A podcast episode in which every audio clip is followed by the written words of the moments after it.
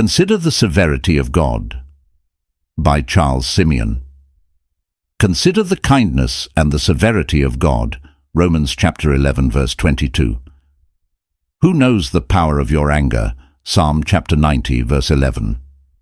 Contemplate the inconceivable weight of God's anger. Of course, in speaking of God's anger, we must divest it of all those tumultuous feelings of human anger and conceive of it as manifested only in his righteous dealings towards the objects of his displeasure and wrath. Contemplate God's wrath as it appears in this present world. The whole world bears the evidence of being under the displeasure of an angry God. The creation itself, even the animal and vegetable parts, as well as the rational parts of it, is greatly changed since it came from its Creator's hands. On account of sin, a curse has been inflicted on it all. Storms and tempests and earthquakes and pestilences and diseases of every kind, and death with its attendant pains and its horrors, are all the sad fruits of sin and the effects of God's anger on account of sin. But the anger of God is yet more strikingly visible in those particular judgments which God has executed upon men from time to time. Behold, the plagues in Egypt, the destruction of all the Egyptian firstborn, and of Pharaoh's whole army in the Red Sea. See the awful judgments inflicted on Korah, Dathan, and Abiram. Ponder the myriads in the wilderness, who by their lewdness, their unbelief, and their murmurings, drew down the wrath of God upon them, 1 Corinthians chapter 10 verses 8 to 10. Behold, fire and brimstone raining down from heaven upon Sodom and Gomorrah and the cities of the plain.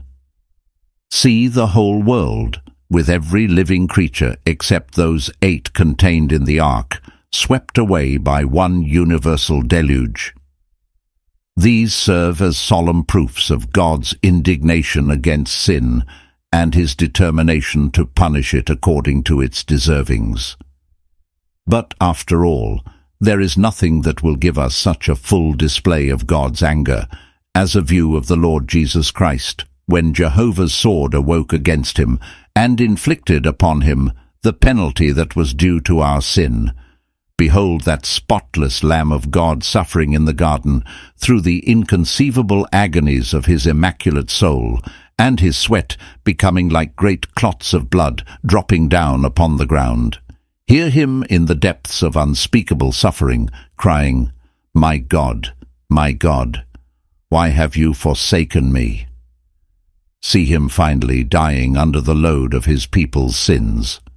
Could we at all fathom the depth of this mystery, we would indeed say, Who knows the power of your anger? Let us contemplate God's wrath as it appears in the world to come. Behold! The state of those doleful sufferers is thus described in the revelation of John.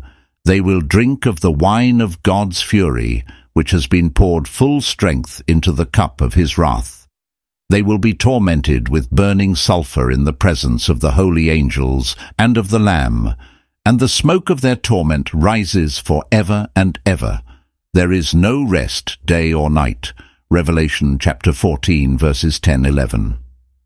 Alas, there are many who scoff at the concept of God's wrath, and knowing the terrors of the Lord, I would persuade you. 2 Corinthians chapter 5 verse 11. Consider whether you will think so lightly of God's wrath when you begin to feel it.